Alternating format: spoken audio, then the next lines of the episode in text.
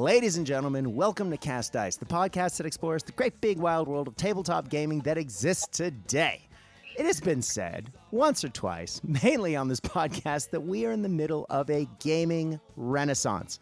There are just too many good games out there that we can spend our hobby time and our hobby dollars on, and it can lead to a serious case of not knowing what to play next. And I guess that's the purpose of this podcast. It's to, to talk people about the games that they're knowing and loving, to talk to the people that make these games, and to talk about big industry events. Now, a couple weeks ago, uh, we dug in and got back into our bolt action roots, and I had the man, the myth, the legend, uh, the long serving long suffering former TO of Australia's largest bolt action event. Of course, I'm talking about CanCon. And if I'm talking about that, I'm talking about a man who knows more about uh, obscure miniature lines and minor powers and where to find them. Of course, I'm talking Pete West. And if uh, if it's not just Bulgarians, it's everything else. He's going to be the man who's going to help us out today as we dig into where to find the minor power models that you want to put on the tabletop. Pete, welcome back to Cast Dice. Great to be here, Brad. It's always fun to have a chat. Oh man, I'm so excited to have you back twice in one month. Are you kidding? This is the best. I'm just surprised that there wasn't a, a listener revolt after two hours of Bulgarians last time. So I'm very pleased to be back, not banned. Well, a lot of people were very excited about that episode and uh, very excited about the PDF that you put out. Uh, I know that the Snafu podcast recently covered it. Um, and after that conversation, because of one of the parts of your PDF, at the end, you not only do additional units in history to supplement the Bulgarian army list that exists in the Italy and Minor Powers book. Um, well, I guess let's talk a little bit about the PDF first. Where can people find this additional PDF? What is it? Uh, I know we talked about it at length in the other episode, but if people missed it, tell us a little bit about it. Yeah, so as you mentioned, I did do a unofficial um, Bulgarian army list, which just expands on what was available in the um, Italy and Axis book, which, you know, because space was limited, the uh, Bulgarians didn't get to um, add everything that they were sort of using and cover all the periods. So I just thought they could use a bit more, and um, I did an unofficial list. Uh, as we talked about, it's available through the Bolt Action and the Bolt Action Australia New Zealand Facebook pages. If you go into the files sections, I've dumped um, a copy of it there. Um, we updated it slightly with some of the feedback I got after our last podcast, and thank you very much to those who have um, given me feedback on it. So it's out there now. Um, I hope people use it. I hope people enjoy it, and it just gives you some new and expanded ways to play Bulgarians. Exactly. And I think it's a wonderful addition to the bolt action pantheon. And I know that Warlord has been sent a copy, and hopefully it becomes official one of these days. Uh, but one of the most exciting parts of that PDF was the end. And of course, I'm not taking away from the additional units and the history. But one of the reasons why people often don't even look at the Bulgarians and some of the other minor powers is they just can't put them on the tabletop. They just don't have the models. And that was one of the big uh, limiting factors for a lot of these armies, especially when bolt action began. When the Armies of series was brand new, you would go, oh, there aren't any Romanian models. How am I going to do this? Or there aren't any Hungarian models. How am I going to do this? Uh, I guess I just have to play Germany and the Soviets or the US like everyone else and it really led to a, a lack of uh, diversity in early bolt action events. There were people who were converting and people who were finding obscure ranges. But over the years, that selection, if you are looking to play a minor power, just the sheer offerings that are available have actually gone from non existent to mind blowing. But you got to know where to look. And you did a wonderful job of adding that to the Bulgarian PDF so I thought today we could dig into where to find minor power models. Now, we aren't necessarily going to be digging into some of the larger minor powers um, because those in and of themselves might be massive conversations. And I think we will have to come back with some good alternate. Uh, quote unquote major powers or major minor powers, uh, because there are some I mean, Germans are made by everyone. So that may not be a, a really great topic. But if we're going to talk about German sailors, or we're going to talk about you know Japanese paratroopers, for example, that might be a more interesting conversation. How do you make the the major forces, but with a much different aesthetic and historical backing than some of the other more typical versions of those armies? Um, so, Pete, are you to join me for that little endeavor uh, in a couple weeks? Yeah, yeah, no, um, that sounds great. And as you say, there's been a real explosion over the last couple of years of um, people making many of these obscure units. Some of them are minor powers, and some of them are just the more obscure um, units that were part of the major powers. Um, but as you said right up front, you got to know where to look for some of these mm-hmm. because mm-hmm. a lot of them are a lot of them are passion projects done mm-hmm. by individual people, um, and uh, they're not big companies with big advertising budgets, and so you really got to know where to look for some of these unique ranges. I mean, that said, Warlord has done a wonderful job of digging into some of the more obscure corners of World War II you know, just off the top of my head, I can think of the Ersatz Panther, which was only in Battle of the Bulge. Um, of course, they just put out the Soviet paratrooper box, uh, which, you know, basically allows you to field a Soviet paratrooper army. If you want to buy a bunch of those and then do a little bit of converting to add some variety, I mean, you got a whole army in just that 10 man box. Uh, likewise, they just put out the NKVD, uh, which of course hadn't been done by them previously. Black Tree Designs has quite a few NKVD models, and of course we'll talk about this later. But Warlord, the you know the the largest manufacturer for bolt action, is still putting things out. Likewise, artisans constantly adding to their ranges, um, which for a while they weren't, and so it's really nice to see um, some of the more diverse elements uh, of some of those major and minor powers being added by the larger companies. But of course, as you say, we have a lot of the smaller ones as well. Yeah, no, it's, it's nothing.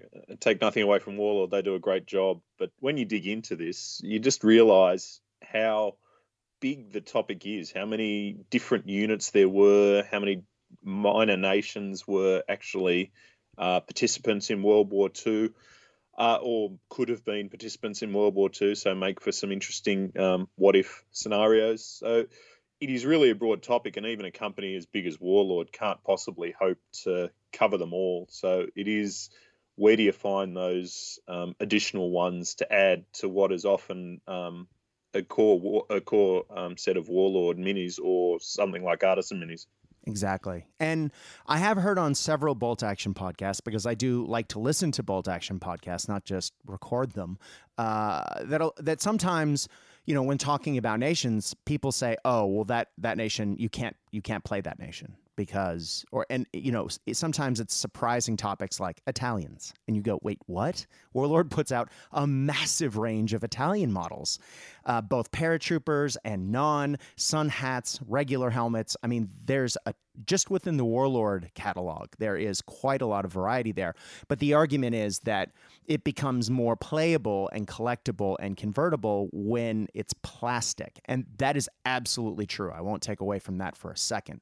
However, given, you know, prices for World War II models are significantly less than, say, oh, Games Workshop prices. And I guess that is easy for me to say, having come from that. But if you're from a more historical background, may- maybe some of the prices can be a little hard to choke down at times. But you should be able to create uh, a minor power nation like Italy, for example, uh, using Warlord products right out of the gate, and it won't break the bank. Uh, I guess it depends on how big your bank is. Uh, but there is a lot there. And I just want to draw an underline under the fact that a lot of these armies that people say aren't seen on the tabletop are available. In fact, some of them have a ton of variety. And that's what we're going to talk about today. So, Pete, you have put together an exhaustive list. I literally started a list. I think it had 12 items on it. And then you sent me a list and I threw mine away because it was shameful. So today we're gonna we're gonna lean on Pete West's beautiful and expansive knowledge of World War II minis, and we're gonna dig into some minor power companies. Now, just because I'm talking up Pete's knowledge here doesn't mean that we have covered everything under the sun. That isn't that just won't happen today. Um, we will, however, give you some some ideas, some ways forward if you're looking for particular items. If we miss a company, particularly if you are attached to that company, please contact us. Let us know. Um, we can be reached at CastDice, C A S T D I C E, on Facebook. Um, and I would love to talk about your range on an upcoming episode or share through the Facebook page because I really do think that these ranges should be shared. And at the time of this recording, we're doing the best we can. Um, I know there's a few things coming down the pipe, and we're going to talk about some of those today. But there's a lot more coming than even we know about. So this is not a perfect list. So if we miss something, particularly one of your favorites, or if you're with one of these companies, we apologize uh, in advance. Just let us know, and we will send you the love. So Pete, uh, let's talk about a lot of the minor power ranges we're going to talk today are often based on two to five blister pack SKUs within a larger company. For example, I'm thinking of my Brigade Games Finns. I based an entire army out of two packs of snowtrooper blisters and a medium machine gun team. And we'll talk about more of that later. But then I had to do a little bit of converting to add variety to that. Is that the danger with some of these? Yeah, I mean, the sort of standard, and you'll hear this as we go through some of the companies, is two to four packs of infantry, one pack of command, and usually a mortar and an MMG. That's sort of what most people seem to consider the basics of any any range. And so, you know, that does leave you quite limited, and particularly since a lot of these minor powers um, actually call for a lot of troops because they're, you know, minor, they're very rarely large vet forces. Um, probably you got a lot of inexperience in there. So, how do you flesh those forces out? Um, it does mean that minor powers are a bit more work than perhaps maybe just sort of picking up a box of Germans. You've got to figure out what's available, um, not only from one place, but you probably want to look at a couple of places. So you've got a bit of variety. And then exactly. you've got, well, do they mix? Yeah. And then you got the question of well, what about all of those specialist elements like artillery crews or vehicles or snipers or flamethrowers? You know, where how am I going to find those? Because as as I said, a lot of these ranges just don't um, extend to those sorts of specialist units, and so that's where you start thinking about well, what can I convert? You know, are heads available? Can I make something out of you know a German plastic or a, uh, one of the existing figures? So um, I find doing minor powers just takes a bit more work and planning. It's not perhaps not something you can, not for all countries anyway, something you can sort of immediately rock up to, buy everything you need, and then just worry about how long it's going to take you to paint it. Exactly. And oftentimes, I mean, I, am glad you mentioned in there the, the idea of mixing between companies, and that's something we're going to talk about a fair bit today. Is what what companies work with others, and the the common conversation thread you might see on Facebook in bolt action groups is, "Hey, size wise, does a Perry model line up with the Warlord model or something like that?" And size is absolutely a consideration um, because some models are just different sizes. I had uh, an Italian Perry model army for a long time, and I wanted to add a special weapon crew to it. Uh, I wanted to add the Beretta, the Elefantino, and uh, a mortar team, and I didn't have the the weapons. They just weren't at the time. They they just weren't made by Perry. So I actually ordered the Warlord models, but then I discovered that the Warlord models towered over the Perry models. So I ended up using the Warlord weapons with Perry crew. Uh, and that worked really well. So that's an alternative if you get stuck but it goes beyond size, doesn't it? It also comes down to, I guess, style and in some cases, just the quality of the models, right? Yeah, absolutely. It's, um, as I said up front, a lot of these ranges are passion projects by individuals, and some of those individuals actually sculpt them, that sculpt, done the sculpting themselves. Some of them have hired what I would call you know, non-traditional sculptors, i.e., not the sort of usual suspects you see in the World War II um, bubble um, of sculptors, and so their style just looks quite different from um, other ranges that you see out there. So, you know, even though size-wise they may look okay, they're roughly about the same height. The sculpting is so different that it's a noticeable difference. And you know, the question is always, well, what's your personal tolerance for mixing things? So like, are you happy to mix them in the same unit? Are you happy to mix them in the same army, or is it just a matter of no, these all have to be the one um, uh, one manufacturer because their minis are just so different. Exactly, exactly. Uh, and I guess, I guess that also ties to the idea of when putting these things together. When you do find those matches, or when you're researching, a lot of times you just won't find some of the cool niche either aesthetic flourishes on models or units or weapons or vehicles that make them them. Uh, I mean, for example, we we look back way back when when Brian Cook was converting his Hungarian army out of you know artisan and warlord models um, before there was Hungarian armies for days. Uh, when we look at that, you you like the door knocker, I believe is what it's called. I can't think of the the technical name for the weapon, but it looks like a push cart with a little armored shield on the side and uh, two giant Panzerfausts attached to it. Um, he had to actually have one of those, you know, way back when uh, he found one and had it sized and 3D printed, I believe. But that was before the prevalence of 3D printing in the first place. So, but then there weren't rules for it. So then it, what does this count as? And so that leads to people sometimes looking for, I don't know, like PDFs like your um, Bulgarian list but not all PDFs are created equal. And, you know, I don't want to disparage anyone's hard work and passion, but sometimes, you know, you, you if you're going to use some of those, you may want to uh, check with a tournament organizer or an event organizer or your opponent uh, before playing because uh, every now and then things may not be as balanced. Um, I guess is the nice way of saying that.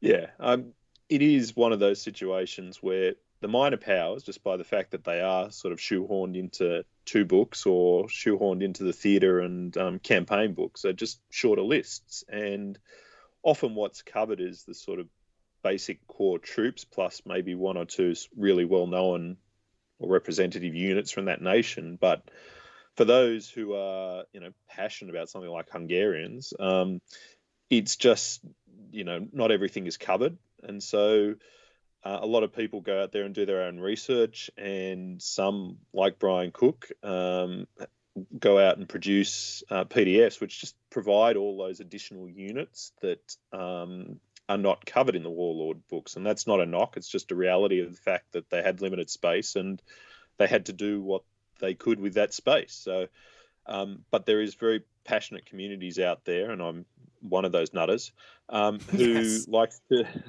who likes to dig into these things and um, try and produce uh, PDFs that are compatible with Warlord rules. So, um, but as you say, uh, they are unofficial, and so if you want to use them, you always should talk to your opponent, and you should uh, talk to a TO if you want to use them in your events. And my experience is a lot of bolt action um, players and organisers are very cool and they're just as keen to see interesting stuff on the table as you are to play with it. But uh, always worth checking and um, always worth hoping that uh, we'll see more official minor power lists um, come out of Warlord. Exactly. Exactly. Amen to that. Well, let's let's get into the nitty gritty, shall we? Um, shall we start with the Axis and let's talk about an Axis force that uh, is, you know, talked about quite a lot on podcasts from time to time, and yet isn't necessarily represented on the tabletop in in the numbers that you would expect given the conversation. And let's so let's talk Finland. Um, now, Finland, famous for fighting in the Winter War. Of course, they fought throughout the Continuation War and in other aspects of World War II. Particularly in their neck of the woods, uh, they didn't travel across the world to fight. Usually, I say usually in that I'm a, I don't think they did, but you know, I'm always and well actually and told I was wrong.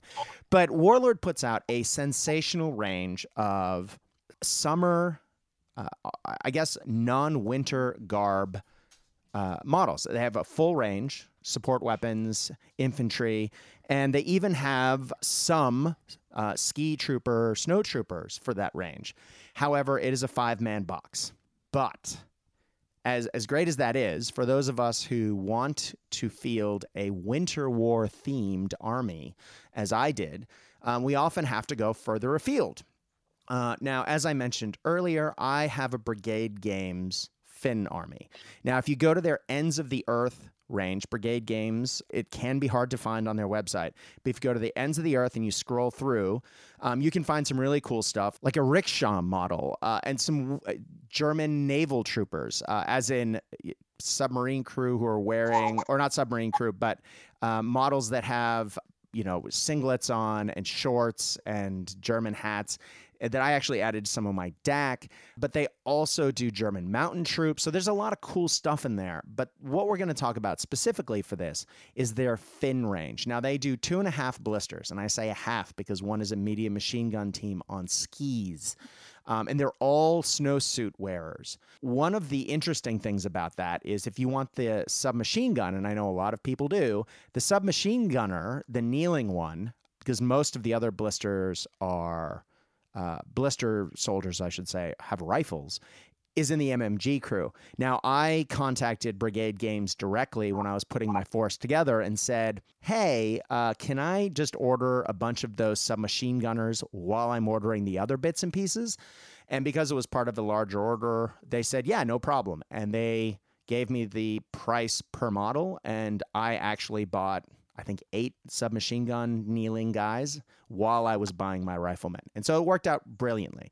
And I think that is one of the great things about some of these smaller manufacturers compared to like a warlord or you know larger game companies is that you can actually speak to a human being and there are possibilities for things to be you know rules to be bent so to speak because they're keen for your business and I thought that was really good. And in case you're wondering, the Warlord range and the Brigade range, uh, the Brigade Games range, do match almost perfectly.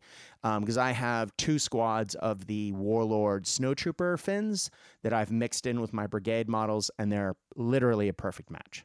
So that is a good little nod to you. Although in both cases, they don't get the helmets everyone's wearing a furry hat and their hoods. Uh, and so it might be a good idea to revisit Warlord Games' regular Finn line. And I do know that they sell the head sprues separately. And if you want some variation, you can get the Finn helmets that are the perfect size for both Brigade and the Warlord models. And since the Warlord snowtroopers have uh, removable heads, uh, that's perfect.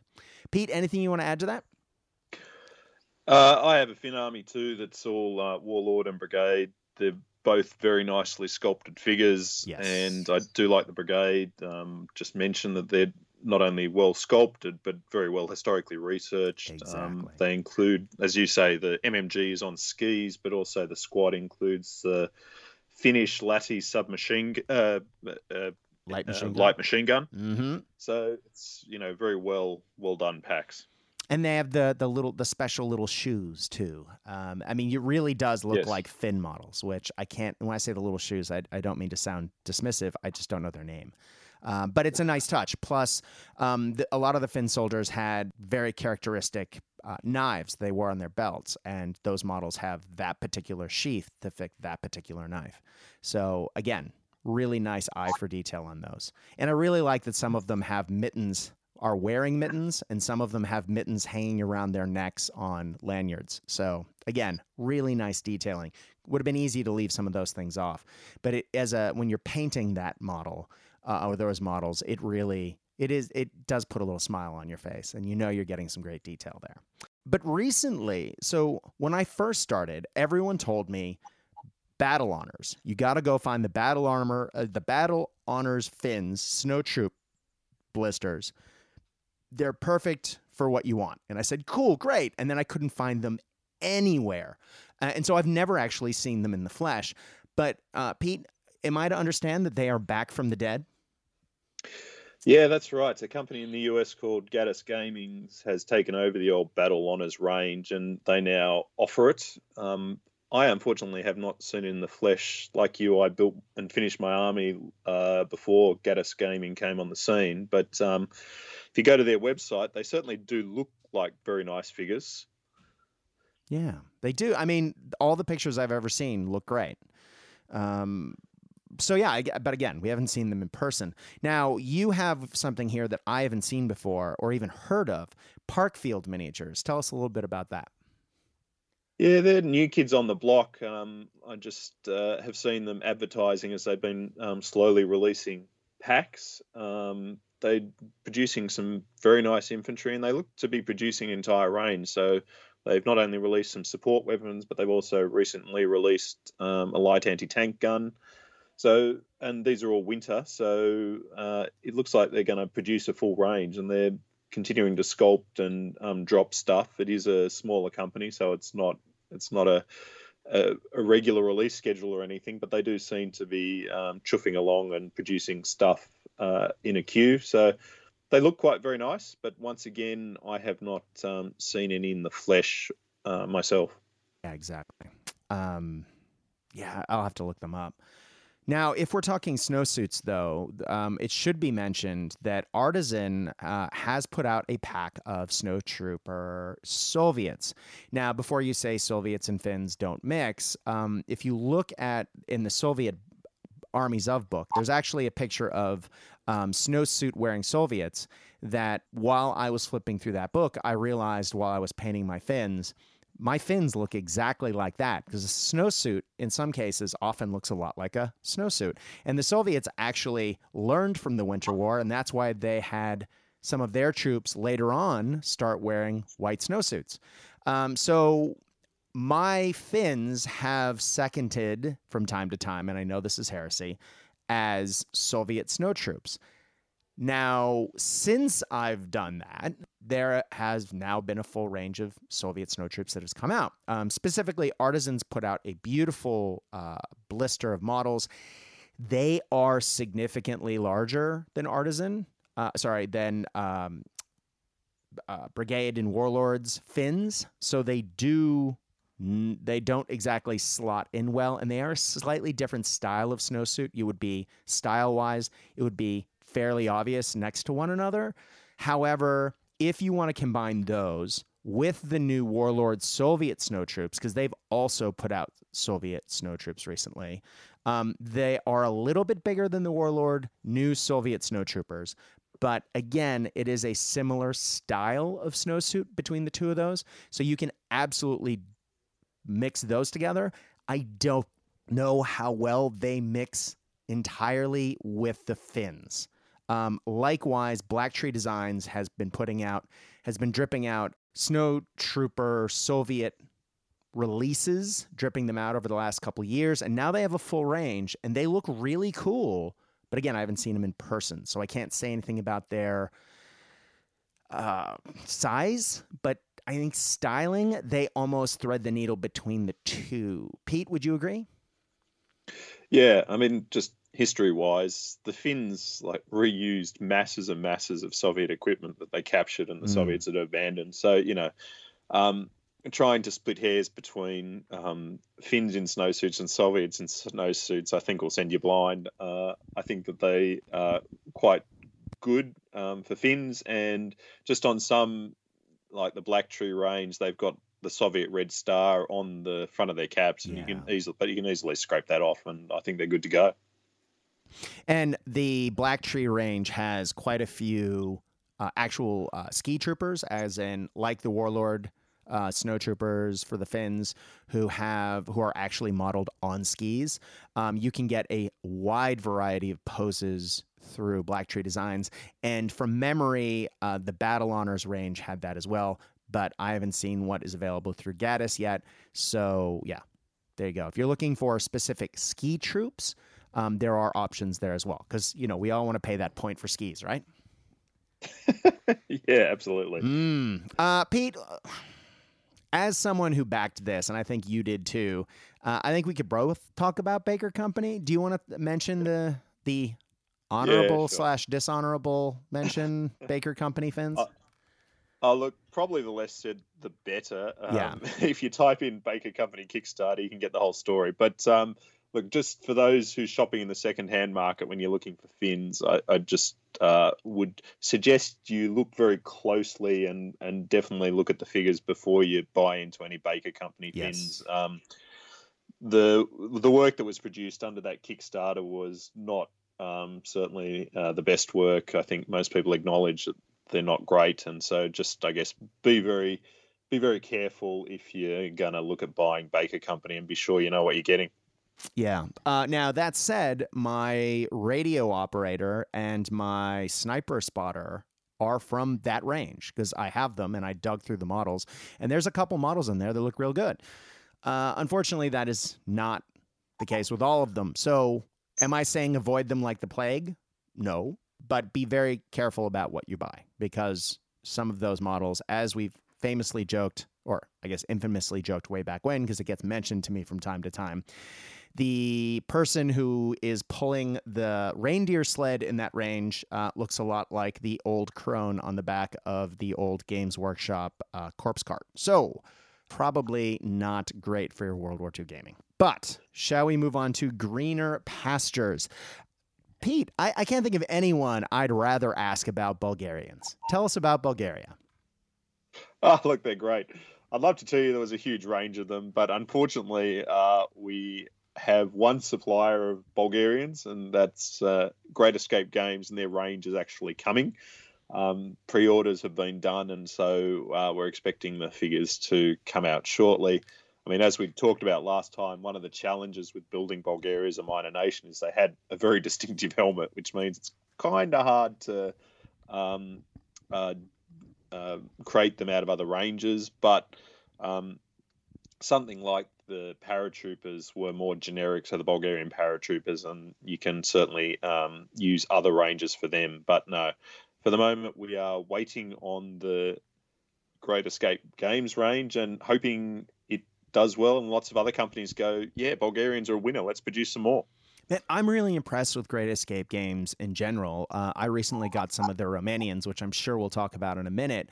But when going to their website, I went, wait, they have they have Greeks. Wait, they have Italian mountain troopers, the Alpini. Like, oh my God, they have things that we talked about, like unit entries that are in bolt action books that we've been talking about wanting for a long time. And I, I missed completely that this company makes them and they're the hits keep coming. They have more stuff coming. Uh, it's just great. I, I don't know how they flew under my radar but they do some really great ranges. I, I, highly recommend you check them out, guys. And I have some of their, as I said, some of their Romanian models, and uh, I I'm very happy with some of the the bits and pieces that I've gotten from them, and I'm definitely planning to order more. Yes, I think there's a danger that this podcast may end up sounding like a bit of a Great Escape Games plug. So it's worth saying I don't work for Great Escape Games, but neither do I. They uh, they've uh, they've certainly gone down the minor nations path in terms of the segment of the market they're looking at, yeah. and um, that's great. Like as you say, they do a number of ra- ranges, and um, they're going to get quite a few plugs today. Exactly, and let's we'll talk about them in a minute, but uh, let's talk about a, a, minor nation here that uh, has been more than uh, represented, uh, at least compared to what it was, and compared to a lot of the ranges in that book. Let's talk Hungary. Now, Hungary, by comparison, is a relatively new range from Warlord Games, and that, of course, lines up with the fantastic Fortress Budapest book that was put out by Brian Cook.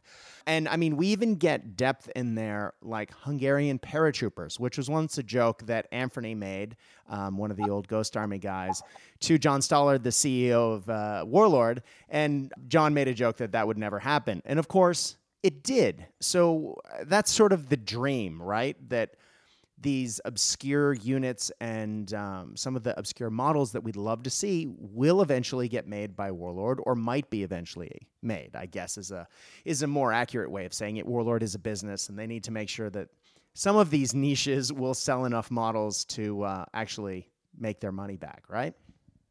Yeah, but uh, Warlord's done a great job with the Hungarian range. They've got a you know full range of infantry, both winter and summer. They've got a full range of sport units and vehicles and weapons. So you know, it's as you say, the ideal what you want for any sort of minor power. And um, much kudos to uh, Brian Cook for helping push Warlord down that path. But yeah, it's a great range. It is, and uh, I did mention Amph a second ago, and I know he was instrumental in the creation of that initial PDF that was eventually sent down the range that got Brian working in the in the first place.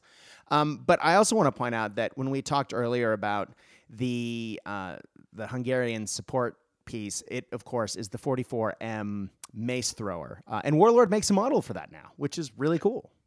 and it's a very nice one. It is. Um, I guess if we're going to talk about an alternative range to Warlord, though, or something that you might uh, supplement your Warlord forces with, even though Warlord does sort of a one stop shop of variety, Great Escape Games, are we going to say that again? Yeah, they get another plug. They've got a really great range. Like the Warlord, it's pretty comprehensive. You've got um, a lot of infantry packs covering both summer and winter. You got a lot of weapons. Um, so it, it is a very good range, and I guess really um, uniquely to GEG at the moment is that they do a separate cavalry range for the Hungarians. So they got a full range of um, mounted Hungarians and some with mounted weapons like MMGs on the horses, and so they also do the dismounted figures as well. And that's really rare that you see uh, specific cavalry models, the dismount versions. Now, a lot of the times those soldiers wore, you know, very similar outfits to their regular infantry contemporaries.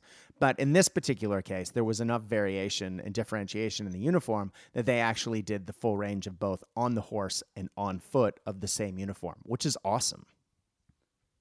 Yeah, no, they're very nice figures, and it's uh, you know the Hungarian cavalry is considered one of the elites of the of Hungary, Hungary the Hussars, and um, so it's really great to have figures for them. Agreed. Agreed. Well, if we're going to talk about early supporters of Hungarians in Hungary, I know we're leaning mainly towards infantry today, but you cannot get past Mad Bob. Now, Mad Bob Miniatures uh, put out um, a, a, Hungarian Kickstarter way back when, before there were proper infantry models by anyone really. Um, and Mad Bob did such a wonderful job of putting out because Hungary had such a wide spread of vehicles that you just didn't see anywhere else. Um, and to get the Csaba, to get uh, the the Zrínyi, um, and all the other things I'm butchering the names of, uh, and to be able to get them uh, early in the piece uh, was just fantastic, uh, especially in the era prior to 3D printing. Yeah, no, Mad Bob fell under the influence of Brian, I think, at an early stage, and uh, he produced a really great and extensive range of Hungarian vehicles. And um, Warlord vehicles are great, but I would also um, suggest you look at Mad Bob because he does a couple that Warlord don't do, mm-hmm. and um, he's you know really great stuff. I can't can't speak highly enough of uh, Mad Bob. And he's a hell of a nice guy to boot. And you want to talk about great customer service, friendly, big fan. Always recommend Mad Bob. Um, I did when I did my um, Indian British force in the desert. I wanted Indian carriers, and back in the day, Mad Bob was one of the only people you could get to do them. Um, and my entire force was based on his vehicles, and yeah, sensational stuff. Well, let's let's move on to a company I don't know, uh, Dog Tag Miniatures. Uh, talk to us a little bit about these guys. Yeah, Dog Tag Miniatures um, did a Kickstarter in 2018 for a Hungarian range, and um, it was actually uh, came out in late 2019. Uh, nice figures. I guess what really made their range stood out, stand out is they did um, a motorcycle unit for the Hungarians, um, which were very nice, and it sort of included one that many people have seen the iconic picture of the Hungarian mm-hmm. motorbike with a big anti-tank rifle on it. So they did that. Um, it's a quite good range, but um, as far as I can tell at the moment, they don't seem to be selling it um, on anywhere after the Kickstarter. Now, admittedly, they've only just really finished fulfilling the Kickstarter, so they may be still recovering. But um, yeah, uh, there's certainly a range worth looking for. And if you're really interested in getting some alternative models and that particularly those motorbikes, uh, you could, they have a Facebook page, and you might want to reach out to them. Also, depending on when you're listening to this, uh, if if it's down the road a couple months, it may be worth checking out their website because they may be out. Absolutely. All right. Well, let's talk uh, Brigade again. Now, Brigade don't specifically do World War II Hungarian models, but they do do models that work, don't they? Yeah, absolutely. They do a range of World War One Austro-Hungarians, and once again, thanks to Brian's um, finding them and digging them out and doing doing them up as Austrian, uh, sorry, as uh, uh, Hungarian uh, border troops. Um, it's a it's another show them what you can do with them, and it's uh, really another option to flesh out your force and do one of those um, more obscure units in the uh, Budapest book. Exactly. And while we're talking Brian, let's also mention uh, some of the the really obvious conversions uh, that he. When I say obvious, I mean the second you see them, it makes perfect sense, and it didn't require all the work in the world to make work. Um, but before there were a ton of Hungarian ranges, uh, Brian did use a lot of artisan Germans as the basis of his Hungarian forces, with the addition of a mustache. Yeah, a little green stuff can go a long way. but um, because of the way the Hungarians started adopting German kit late in the war, a lot of late war German figures um, are perfectly acceptable um, for use as Hungarians. Just it's all a matter of how you paint them, and um, definitely go look at Brian Cook's one. They'll give you a very good idea of how you can do that. I think the green stuff mustaches are optional, but you know it, they, they they make the minis. Are you trying to tell me that not every Hungarian soldier in World War II had a massive handlebar mustache? Because I'm feeling a little misled. I think there may have been one or two who had to shave it off. okay, one or two who just weren't, uh, I don't know, manly enough to to grow the full mustache. And of course, I'm saying that in jest, gang. Um, yeah. Well, let's talk uh, the company that, of course, I always mispronounce the name. Is it Suba? Oh God, I hope so, because that's what I keep calling them. okay. Uh, so Tsuba is uh, it's sort of an offshoot of North Star, and they do several packs of German Revolutionary Sailors. Um, now you'll have to tell me what these line up with because this is absolutely your wheelhouse. Yeah, so when Brian was doing the Fortress Budapest book, I got in his ear a little bit about um, the Hungarian Danube flotilla. So um, the Hungarians had a number of ironclads on the Danube, which were quite active during the war, and their sailors did take part in the Battle of Budapest as well. Uh, so these super miniatures are good because they're a slightly older World War One style of uniform. So the Kriegsmarine, the German sailors, had updated their uniforms, but um, the Hungarians were still uh, using the older style uniform. Um, there's a quite good picture in the one of the Osprey books of the Hungarian sailors, and just once again a unique unit you can throw in to your Battle of Budapest.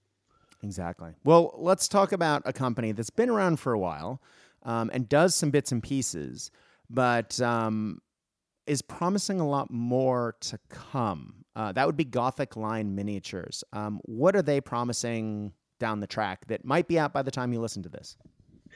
Yeah, so any day now, Gothic Line is um, saying they're going to drop a Hungarian line. This has been in development for some time. Um, haven't seen any pictures yet, so can't say a lot about them, but they've certainly talked about doing a very extensive range.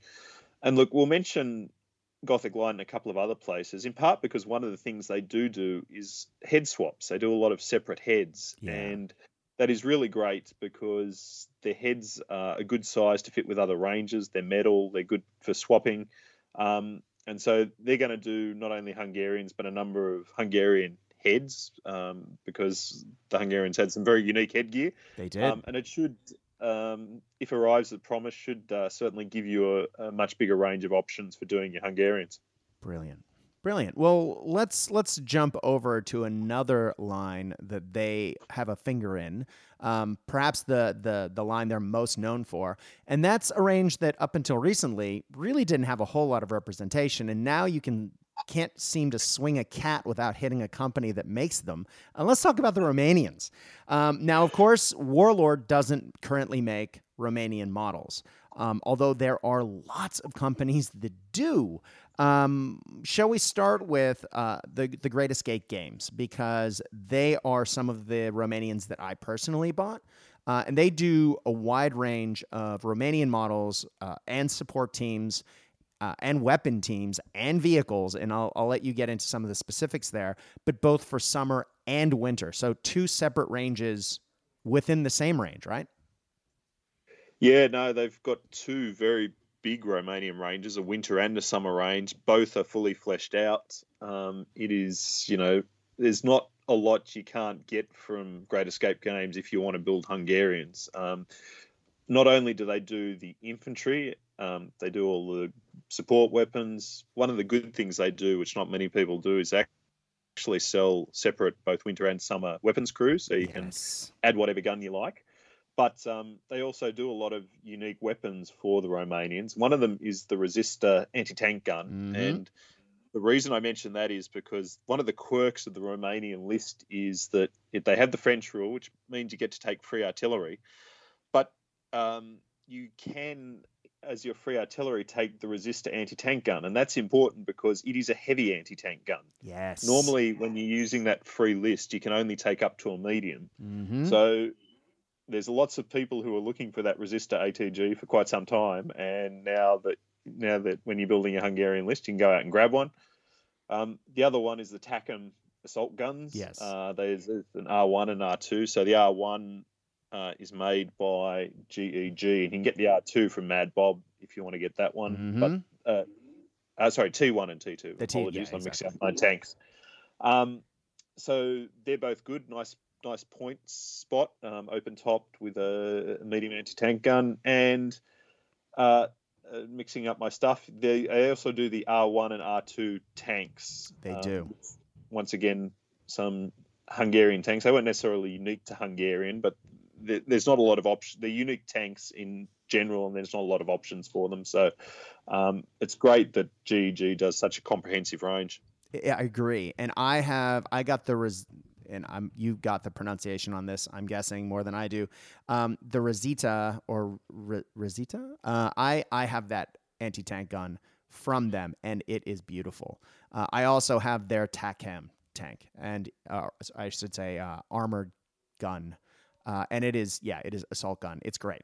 Uh, both of those models are fantastic, and they line up beautifully with, if I might add, Crusader. Now, Crusader, of course, is another North Star offshoot, um, and they have done a lot of ranges in the past. Um, I had some of their German models. I had a couple blisters of their Germans way back when, and I added them to my existing German army, which was largely Warlord, and they slotted in beautifully then. And so I always sort of, in the back of my mind, said, one of these days, I'm going to come back to Crusader. I like the look. Um, and I really wanted to do one of their model ranges. So when they announced that they were doing Romanians, I got really excited. And then, especially when they did a little pre release deal, uh, I jumped in on that. And so, though I initially planned on doing winter Romanians, I was sold over by both the deal and the models for Crusader.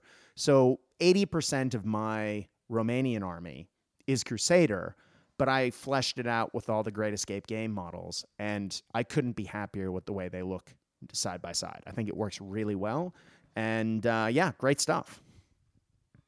Yeah, Crusader are always nice, and these the Romanians in particular are new sculpts, and they are very nice. Um, like we sort of said up front, it is a limited range. It's is. Um, four packs of summer infantry, MMG, and mortar.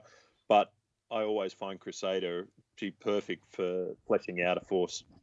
And a lot of the things sometimes when you buy when there's a range of uh, a limited range of blisters, sometimes they they throw in some creative posing uh, to make the models look different from one another, and that can mean that when you repeat it, if you have a limited range of blisters, you end up with a strange ripple in your army if you set it up on the table almost.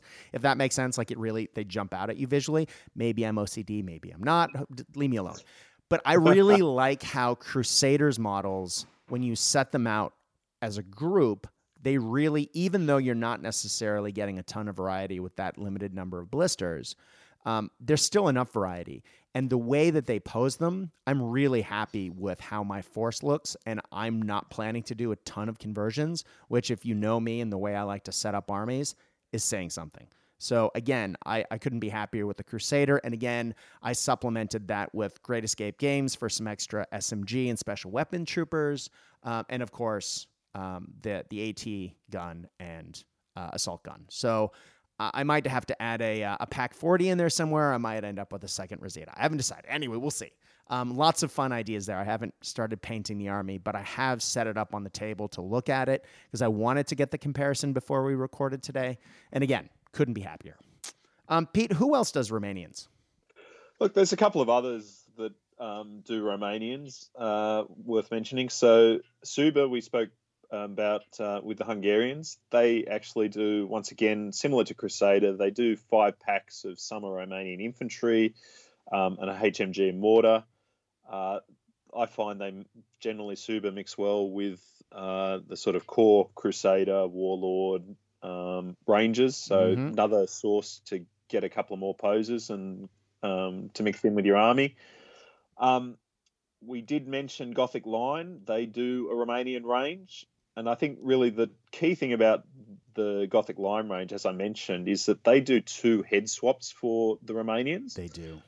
they do a um, a fur hat and they do a beret, um, which uh, you know the berets for the mountain troops, the Romanian mountain troops, and the fur hat was worn in by winter troops. Um, so it just um, gives you a lot of chance to mix up your units, add some um, different looking figures in Exactly. or to supplement like the GEG winter troops with some guys with fur hats. So once again, those Gothic Line heads are really great, and uh, but they also, as I say, do a range of um, infantry with a couple of support weapons. And one of one of the things that's funny about their range is their command pack includes a figure of Ion anti Antonescu, I believe it's pronounced, although don't hold me to that. And that's the Romanian war, wartime leader. So maybe his car got broken broken down while he was inspecting troops on the front line or something. Exactly. But um, it's certainly a unique figure. Yeah, it's like all the times when you see uh, Hitler and Stalin appearing as people's objectives, and you're thinking, how many times can these world leaders get stuck out in the open?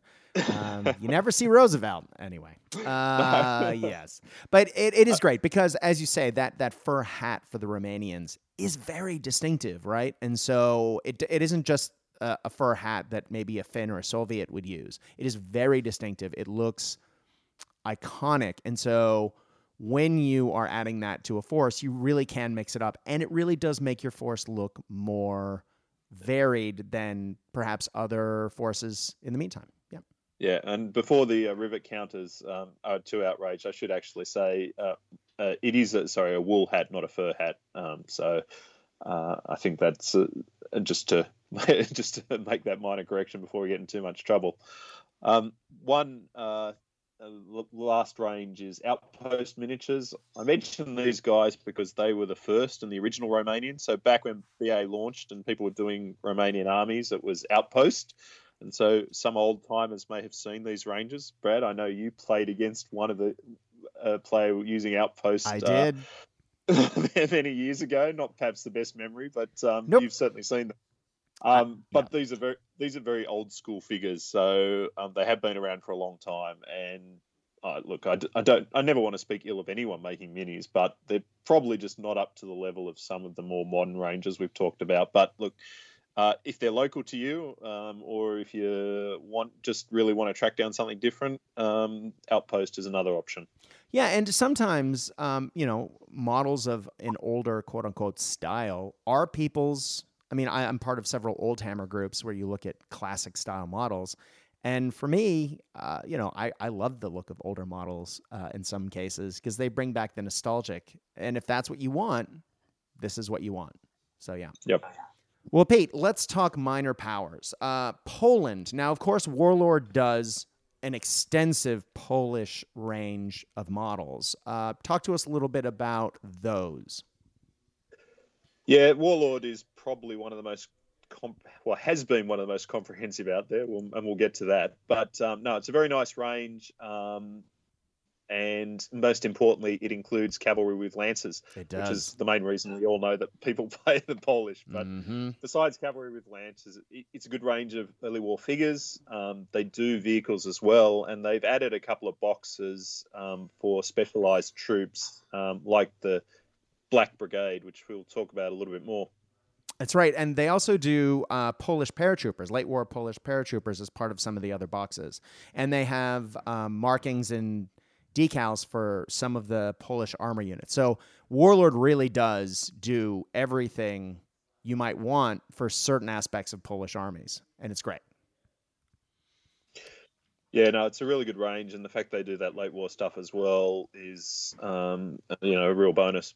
Well, let's let's talk a little bit more about the 10th Motorized Brigade or the Black Brigade. Now, Gorgon Miniatures, who we haven't mentioned previously, um, but we are going to mention a few times. Now, they're a smaller U.S. based company uh, that makes several cool niche uh, ranges, as I just mentioned. And one of these is they do several infantry packs for the Black Brigade.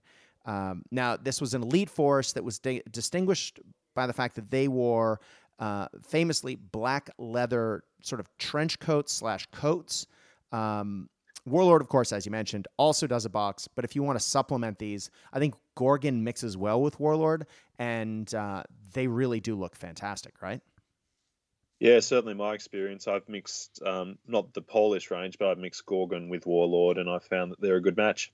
Yeah, I think uh, some local friends of mine have done that, and they have also been quite happy. Uh, Pete, talk to us a little bit about Crusader's range because I'm not familiar with this. So Crusader, as we mentioned, does a lot of these um, one-off ranges where they do a couple of infantry packs. So they do for the Polish, once again, a couple of infantry packs and uh, MMG and a mortar. Crusader, as always, mix very well with Warlord. They mix fine with Gorgon. They're nice sculpts, and definitely recommend you check them out to flesh out your force a bit. Now, if you are a Warhammer player for any length of time, fantasy 40k, you've probably run across uh, a company called Kromlech. Uh, Kromlech? I, I, can I've never known how to pronounce it, uh, but they have really gone in uh, and come out with some fantastic World War II Polish models. Given that they're a Polish company themselves, that you know isn't terribly surprising, but that they've gone from you know fantasy and 40k models into World War II was kind of a surprise. Um, talk to us about this, because I'm not super familiar with this range. Yeah, I always assumed Kromlech was some sort of 40k reference, but apparently they're I don't know whether it is or not, but they're a Polish company. Yes. Um, and they've uh, I think it was last year, maybe late the year before, um, just started putting out some Polish packs, and they've been really aggressive in their release schedule, which I suppose it's obviously a passion project for them. And they've got really now quite a very extensive range of infantry. You've got support units, you've got vehicles, you've got things like the Black Brigade, and you've also got things like um, Lancer Cavalry. So, look, it is a very extensive range, and the only thing I don't know is I haven't seen them in the flesh, so I can't tell you about their sizes. But um, yeah. Look, it, it's so extensive, really. If you just wanted to do Polish, you could go to Kromlech alone. Um, but uh, if you want to flesh out something, uh, hopefully we can get some advice on their sizing, and um, they will mix with the other the others, which would be really great.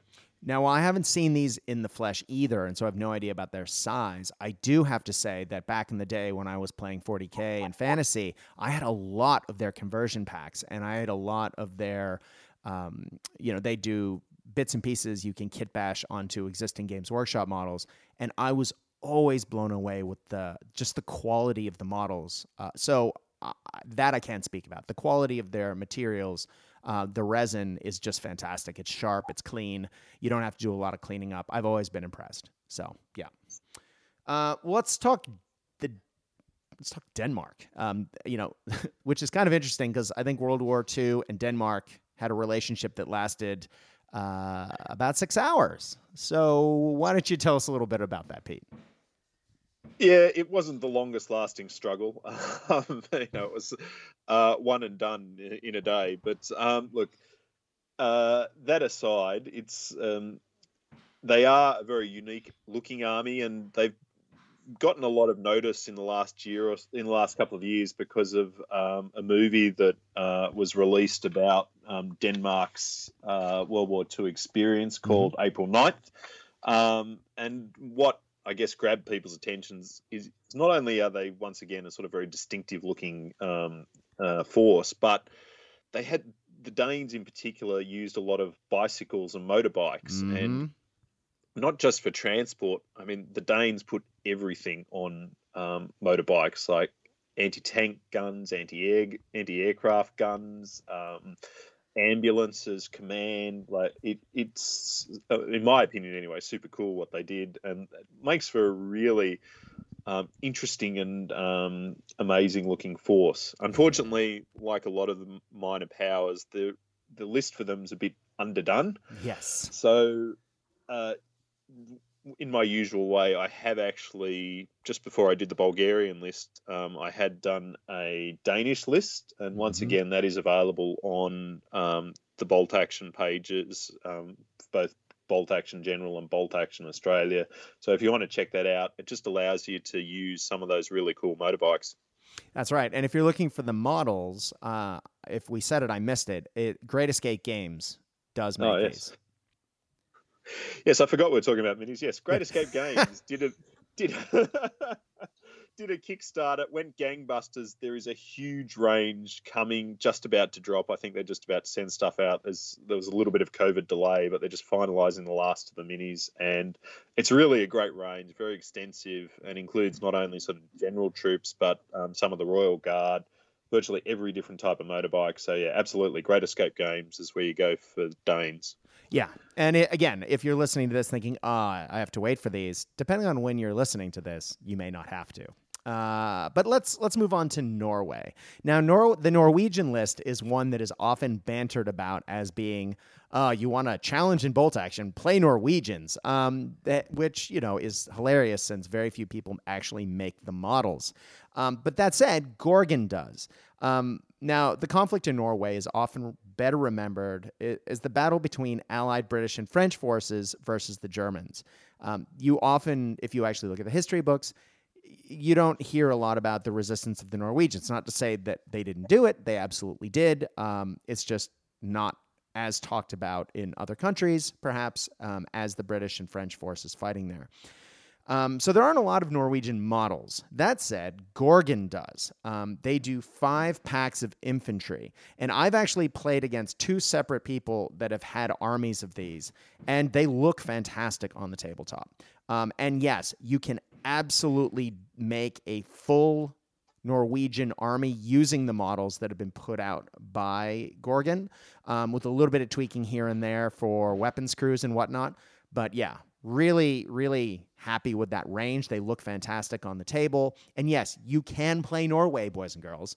Um, but I guess it should also be mentioned that they do British and French Foreign Legion for the Norway campaign. So it really allows you to flesh out that whole allied force, not just the Norwegians.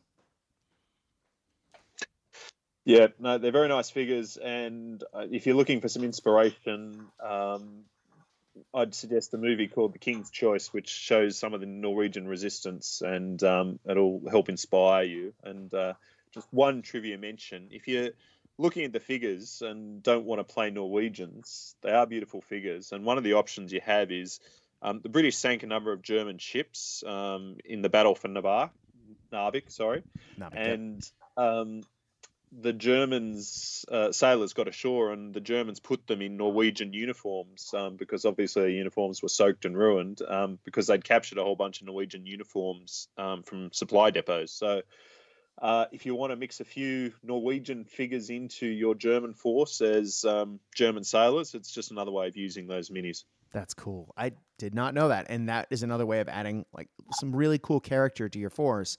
And uh, people ask, you can educate them at the same time.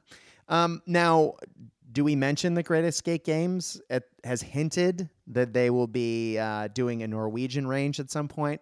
We haven't seen anything yet, but they they have mentioned a put a placeholder here uh, that yeah. Great Escape Games will be doing something. Yeah, look, I think it's a matter of if. Uh, sorry, when, not if. Um, they've yeah. definitely they've definitely mentioned it's something they want to do, and so we're expecting to see that um, sometime soon. So, once again, depending on when you listen to this, they may be out, and uh, so go and check out Great Escape Games and see if they've got Norwegians. That's right. Well, I think Belgium can be summed up sh- in short, sharp, Warlord Games. Full stop. Warlord ha- does a great range of Belgian models, um, support weapons, vehicles, the whole thing. Like if you really want Belgians, Warlord Games is the way to go. Um, that said, Brigade does some Belgian forces if you want to dig out in other directions, right? Yeah, if you're interested, um, there's a whole African side uh, of the Belgian conflict. I mean, it's not well remembered, I guess, certainly not in the West, that there was quite a large Belgian African colony. They fought early in World War II um, against the Italians in Ethiopia, and um, they used a number of Askari, uh, which are African native African troops. Um, they're listed in the Belgium Army list under, I think, Force Publique. Or yes. Apologies for pronunciation. And look, it's just a different way of doing Belgians, and um, I, I, just like that entry too because there's a um, you can have up to 20 of these Force Publique mounted on bicycles. So I just love to see 20, uh, 20 Askari coming down the road. Right. Um, but just mention that those are in the World War One range, and um, you'd have to do a little bit of research. But from what I've seen, anyway, there wasn't a lot of difference in certainly in the Askari between the World War One and World War Two uniforms. That's right. Well, let's let's quickly jump over to the Far East now. If you listen to the last episode of the Ghost Army podcast, you'll hear John and I talking at length about how to make Chinese forces.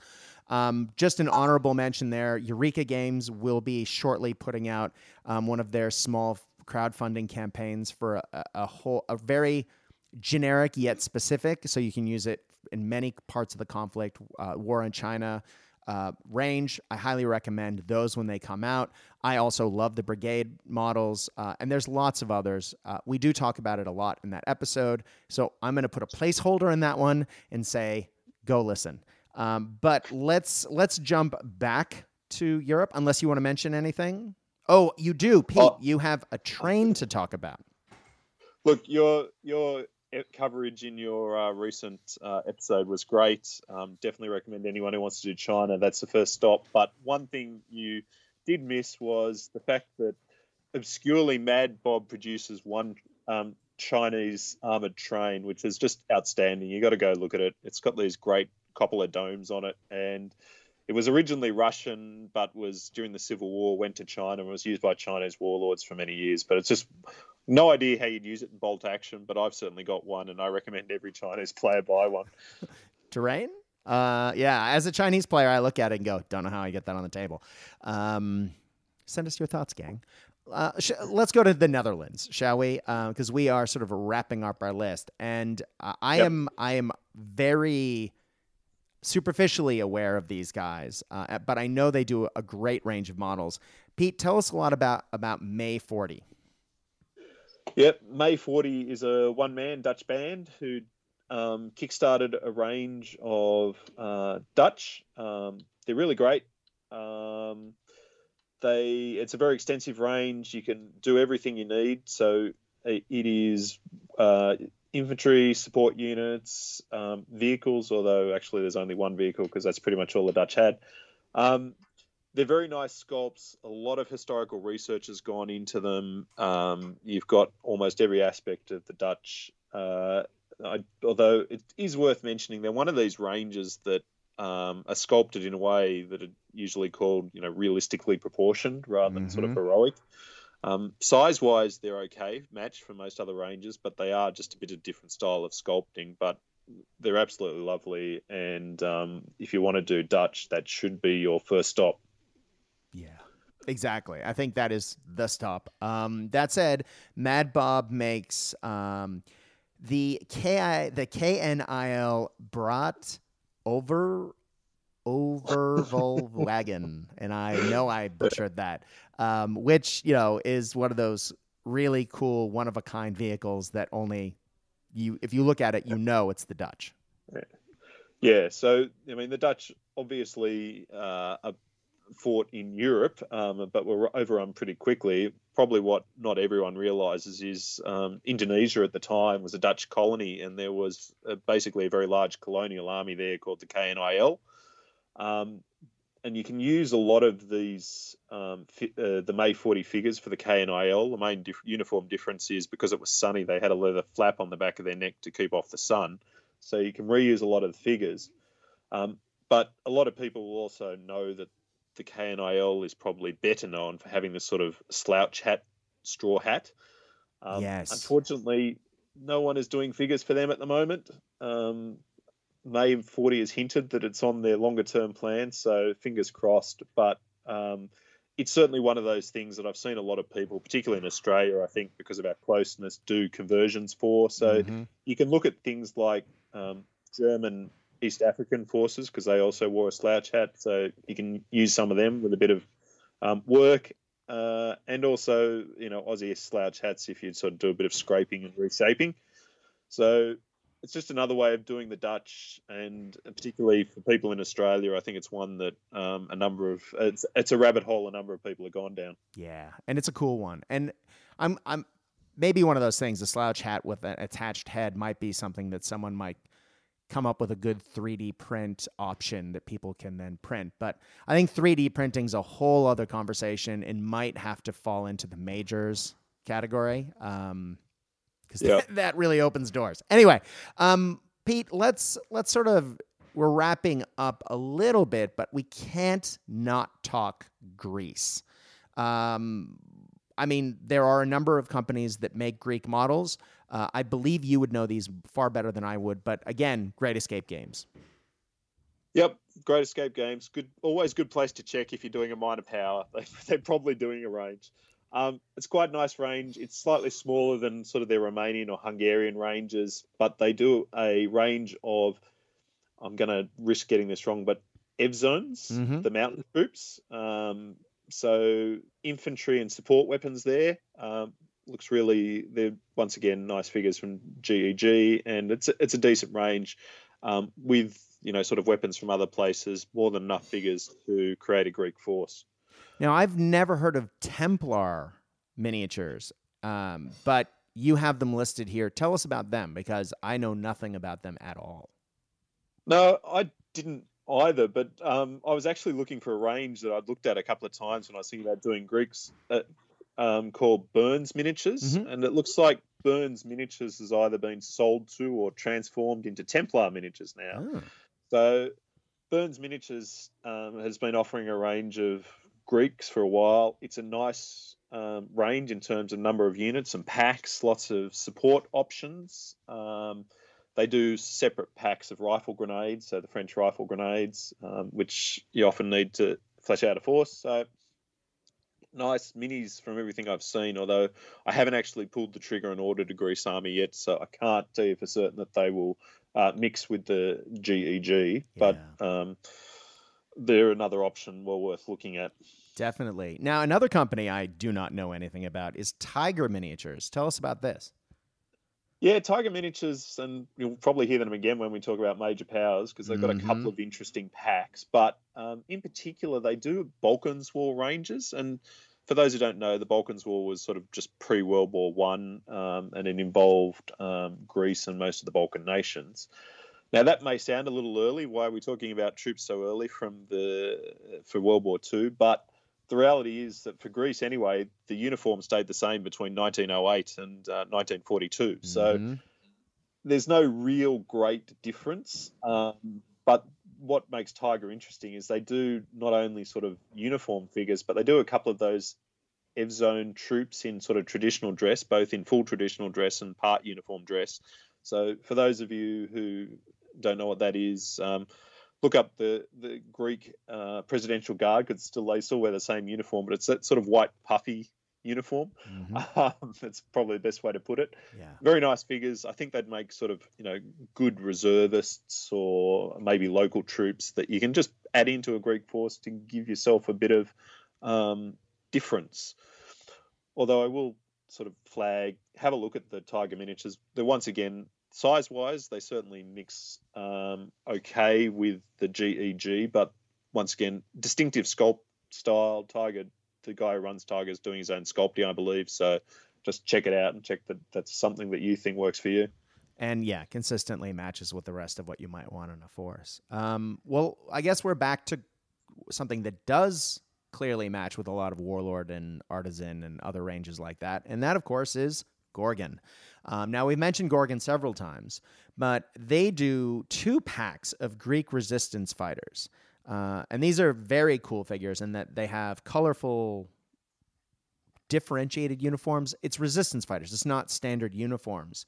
Um, and they make great reservists or local militia, right?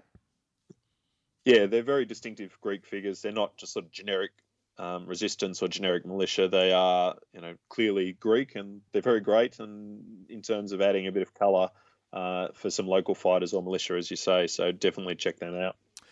Cool. Let's let's hit a couple of honorable mentions. Um, now, as I said, we will be back at length for a longer, more in-depth look at you know some smaller companies that make some of the major powers, maybe not some of the generic here German infantry, for example, or US GI models, because everyone and their dog makes those. But uh, and that would be madness. Uh, but maybe some of the more interesting uh, major power smaller uniform forces that allow you to make some interesting forces that maybe are not stock standard on the tabletop. Um, but before we get to those, uh, of course, next episode and the whole topic of how 3D printing fits in, let's talk about just a couple of final honorable mentions the Czechs. Yeah, so the Czechs, um, did not quite make it to World War II. as, they, as most people know, the history, the country was divided up um, just before the start of World War II. But um, the uniforms did get used later in World War II. So Czech uniforms were used by both um, the Slovak forces, which was um, the country created, the active country created out of Czechoslovakia, and um, Croatian forces. So there's a use for them, and there's one company that makes them, um, a company called Bohemian Troops. Now, once again, one man passion project, and Bohemian Tro- Troops produces five Czech figures, not five, not five packs, just five figures. Oh, I didn't know that. But, I thought it was five packs. Oops. no, five figures. Um, but they are very nice figures. They're very well sculpted, um, and there's enough there to make a unit. I wouldn't want to try and make an army, uh, but there's certainly enough yeah. there to make, make one, maybe two units. And you know they're great figures because the Czech uniform is quite distinctive. It has this very big bowl type helmet. Um, so if you need some, you want to do Slovaks or you want to do Croatians, um, a topic we may return to later at some point. Yes. Um, Templar miniatures. Uh, sorry, Bohemian, Bohemian miniatures, miniatures, is who you want to look at. Yeah. Well, let's let's wrap things up with Sweden. What do we know about Sweden and playing Swede forces in World War II? Who wouldn't want to play Swedes in World War II? I know, right? look, it's one of those what ifs. Um, look, there were certainly a couple of points in, during the Norway conflict and um, later in the war where Germany was pretty unhappy with the Swedes, where the idea that Sweden, Sweden could be drawn into the conflict um, was a realistic possibility.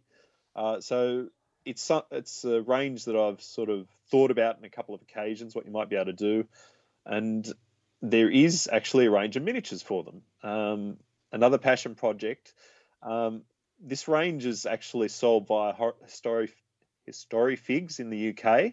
It's done by um, a guy, and I think it's pronounced Adelin Miniatures. Mm-hmm. So they actually produce quite a quite a big range of infantry. Actually, I mean the poses are similar, but they do a number of different types of headgear because for various reasons the Swedes had a lot of different headgear, um, including tricorn hats, which look really cool. Wild. Um, and they do some mortar and MMG support. Um, one of the things mentioned to mention with the Swedes though is because they were trying to maintain their neutrality, they built a lot of unique vehicles as well, mm-hmm. and um, there's some of those are just really cool and interesting, and we might return to that when we talk a bit more about 3D, 3D printing. printing. Absolutely. Um, the main limitation on Swedes is there isn't a bolt, uh, bolt action list for them at the moment, but just by coincidence, like literally this week, um, someone on the BA page, a Swedish guy, has put out a um, unofficial Sweden army list. I've had a quick look at it; it looks pretty good. Um, so, if you want to play Swedes, there is now an option to do that. Nice. Well, it's always great to see more additions to the tabletop because it really does add that variety that makes the game it gives it new life right? It's not the same old same old that you might see the same germans fighting the same americans on the same tabletop all the time. By mixing it up it really does breathe life uh, into bolt action a game that we know and love right? Pete this has been an exhaustive list and i couldn't have done it without you. Thank you so much for all the time that you put in uh, to both making this list and for taking the time to talk to us today. I really appreciate it Always a pleasure, Brad, and I look forward to hearing from your uh, listeners all the companies that I missed. and that I missed as well, because all the ones that were on my list were on your list. Right on. Well, guys, thank you so much. And thank you for listening. I hope we've uh, opened your eyes to uh, some new options today. And hopefully, uh, some of those minor power itches are getting scratched after this. Um, if you've ever had the inkling and didn't know where to look, I hope this has been helpful for you. Again, this is uh, a topic that has been suggested by you, the listener. Um, if you have feedback about today, if we've missed something, if you absolutely disagree with something we've said, or you, if you have suggestions for other episode topics, I recently put a thread out on the CastDice page. Uh, please uh, message CastDice, C A S T D I C E, on Facebook. My name is Brad. Hi, guaranteed response every time from me. You will hear from me within 24 hours. Keeping in mind, I am on Australian time. Uh, but guys, thank you so much for listening, and uh, we will be back with more bolt action content in uh, the coming weeks. Uh, there is some fun new Ghost Army podcast material in the works uh, with a, a, larger crew this time. So I hope you have enjoyed this, and we look forward to sharing more bolt action content with you soon. As our buddy Casey always says, when you're playing the games that we know and love, I hope your beverages are cold. I hope your dice roll hot. But more than anything else, we at CastDice hope that you are having fun. Stay safe out there, guys. Good night.